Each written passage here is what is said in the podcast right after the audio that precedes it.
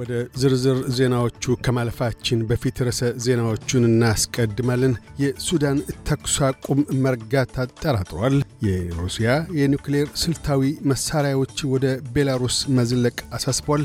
ሀያ የስፖርት አካላት ለአውስትሬልያ ነባር ዜጎች ድምፅ ለፓርላማ ሕዝበ ውሳኔ ድጋፋቸውን ሰጡ።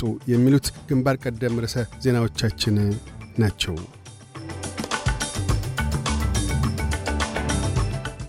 የዩናይትድ ስቴትስ የውጭ ጉዳይ ሚኒስቴር የተኩስ አቁም ቁጥጥር የመድፍ ወታደራዊ ተዋጊ አውሮፕላኖችና ድሮኖችን አክሎ የስምምነት ውሉን ሊጥሱ የሚያስችሉ የጦር መሣሪያን መጠቀም የመዘገበ መሆኑን ገለጠ። በትላንትና ዕለት ሐሙስ በሱዳን መከላከያና በፈጥኖ ደራሽ ተዋጊዎች መካከል በተለያዩ ስፍራዎች ግጭቶች መቀስቀሳቸውንና የመዲናይቱን ካርቱም አንጻራዊ ሰላምን ማደፍረሱም ተነግሯል። የግጭቶቹ ማገርሸት የአንድ ሳምንት የተኩስ አቁም ስምምነቱን ሊያፋርስና ሰብአዊ ቀውሱንም ሊያባብስ ይችላል የሚል ስጋትን አሳድሯል። የዩናይትድ ስቴትስ የውጭ ጉዳይ ሚኒስቴር ቃል አቀባይ ማቲው ሚለር የአሜሪካ መንግሥት ከሁለቱም ተፋላሚ ወገኖች ጋር እየተነጋገረ እንደሆነ ሲያመላክቱ credible reports of airstrikes, sustained fighting in the heart of the Khartoum industrial area. ታማኒነት ያላቸው ሪፖርቶች የአየር ጥቃቶች፣ ውጊያዎች በካርቱም ኢንዱስትሪያዊ አካባቢ እንዲሁም በማዕከላዊ ዳርፎር ዛሊንጊ ውስጥ መቀጠሉን አስታውቀዋል። በእኛ በኩል ግጭቶቹ ተገተው ማየት እንሻለን። በተኩስ አቁም ተቆጣጣሪና አስተባባሪ ኮሚቴ አማካኝነት ከሁለቱም ወገኖች ጋር በተናጠል መናገራችንን ቀጥለናል። የተኩስ አቁም ውል ግብር ላይ አዋዋልን አካቶ ግጭቶችን እየተቆጣጠርን ነው ብለዋል። የተኩስ አቁሙን ስምምነት የሚቆጣጠሩት ሳውዲ አረቢያና ዩናይትድ ስቴትስ ሲሆኑ ተኩስ አቁም ስምምነቱ ላይ የተደረሰው በካርቱምና የተለያዩ የሱዳን አካላት ውጊያዎች ከተቀሰቀሱ አምስት ሳምንታት በኋላ ነው።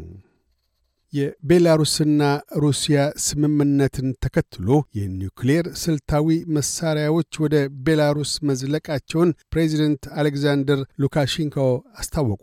የሩሲያው ፕሬዚደንት ቭላዲሚር ፑቲን በበኩላቸው የአጭር ርቀት የጦር መሳሪያዎች በዚህ ዓመት መጀመሪያ ላይ ወደ ቤላሩስ መዝለቃቸውን የጠቀሱ ሲሆን ማስጠንቀቂያነቱም ለዩክሬን ወታደራዊ ድጋፋቸውን ለሚቸሩ ምዕራባውያን አገራት ነው። የቤላሩስ ተቃዋሚ ቡድን መሪ እርምጃውን ተቃውመዋል። የኒውክሌር ጦር መሳሪያዎች መቼ ወደ ቤላሩስ እንደዘለቁና ቁጥራቸውም ምን ያህል እንደሆነ አልተገለጠም። እርምጃው አሳሳቢ መሆኑም ተመልክቷል። የተሰረቁትና ተርፈው ያሉትን የነባር ዜጎች ትውልድ የሚዘክረው የሐዘኔታ ቀን በመላው አውስትሬልያ በዛሬ ዕለት May 26 ታስቦ ውሏል። የመጀመሪያው የሐዘኔታ ቀን የተከናወነው ወደ አገር ቤት መልሷቸው የሚለው ሪፖርት ይፋ በሆነባት May 26 1998 ነው። ሪፖርቱ የቀረበው ቀደም ባሉ የመንግሥት ፖሊሲዎች ሳቢያ ልጆች ከወላጆቻቸውና ማኅበረሰቦቻቸው በኃይል ተነጥቀው በመወሰዳቸው የደረሱትን ጉዳቶች በመመርመር ነው። የአውስትሬልያ ነባር ዜጎች ሚኒስትር ሊንዳ በርኒ ዕለቱ ታስቦ የሚለው ቀደም ሲል ለተፈጸሙ በደሎች ዕውቅናን ለመቸር እንደሆነ ሲናገሩ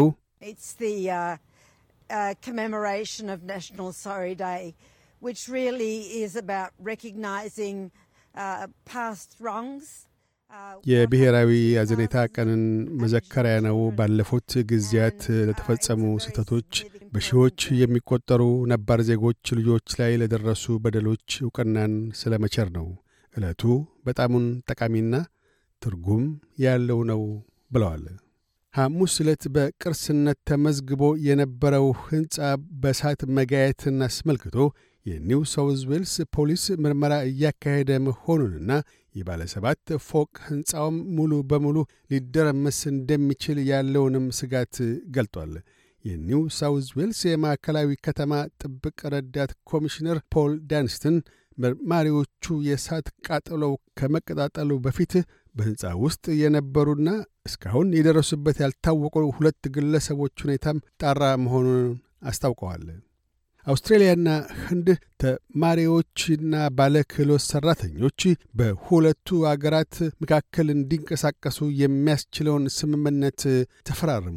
ስምምነቱ የተፈረመው ከህንዱ ጠቅላይ ሚኒስትር ናሬንድራ ሞዲ የአውስትሬልያ ጉብኝት ጋር ተያይዞ ነው። የስምምነቱ አብዛኛው ክፍል የሚያመለክተው ተማሪዎች፣ ምሩቃን ተመራማሪዎችና ክህሎት ያላቸው ሠራተኞች ከህንድ ወደ አውስትሬልያ መንቀሳቀስ እንዲችሉ ነው።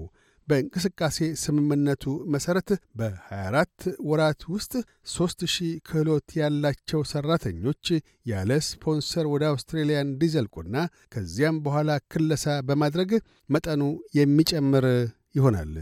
ትኩረቱ በ information technology፣ artificial intelligence፣ ምህንድስና ለባንክና ኢንሹራንስ ድጋፍ የሚያደርጉ የኮምፒውተር ፕሮግራም ባለሙያዎች ላይ ነው።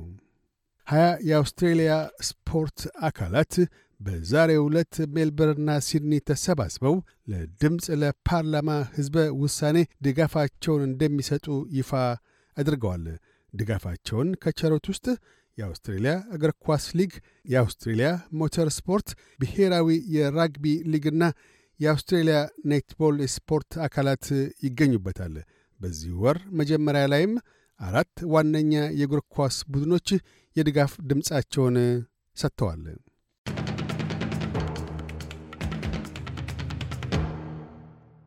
በዚሁ ወደ ውጭ ምንዛሪ ተመን እናመራለን። አንድ የአውስትራሊያ ዶላር 60 ዩሮ ሳንቲም ይመነዘራል። አንድ የአውስትራሊያ ዶላር 65 የአሜሪካ ሳንቲም ይሸርፋል።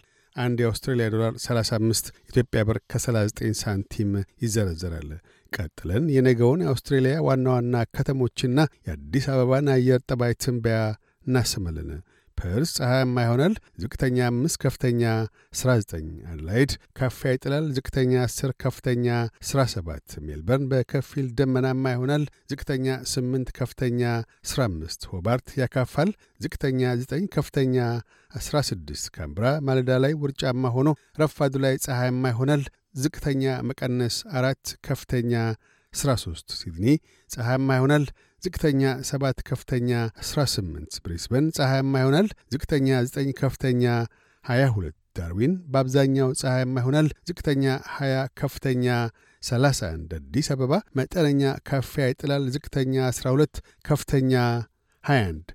ዜናዎቹን ከማጠቃላችን በፊት ርዕሰ ዜናዎቹን ደግመን እናሰማለን። የሱዳን ተኩስ አቁም መርጋት አጠራጥሯል። የሩሲያ የኒውክሌር ስልታዊ መሣሪያዎች ወደ ቤላሩስ መዝለቅ አሳስቧል። ሀያ የስፖርት አካላት ለአውስትሬልያ ነባር ዜጎች ድምፅ ለፓርላማ ሕዝበ ውሳኔ ድጋፋቸውን ገለጡ። የሚሉት ግንባር ቀደም ርዕሰ ዜናዎቻችን ናቸው። እያደመጡ የነበረው የ SBS አማርኛ ፕሮግራምን ነበር። የፕሮግራሙን ቀጥታ ስርጭት ሰኞና አርብ ምሽቶች ያድምጡ። እንዲሁም ድረገጻችንን በመጎብኘት on demand እና በ SBS Radio mobile app ማድመጥ ይችላሉ። ድረገጻችንን SBS ዶት ኮም ዶት ኤዩ አምሃሪክን ይጎብኙ።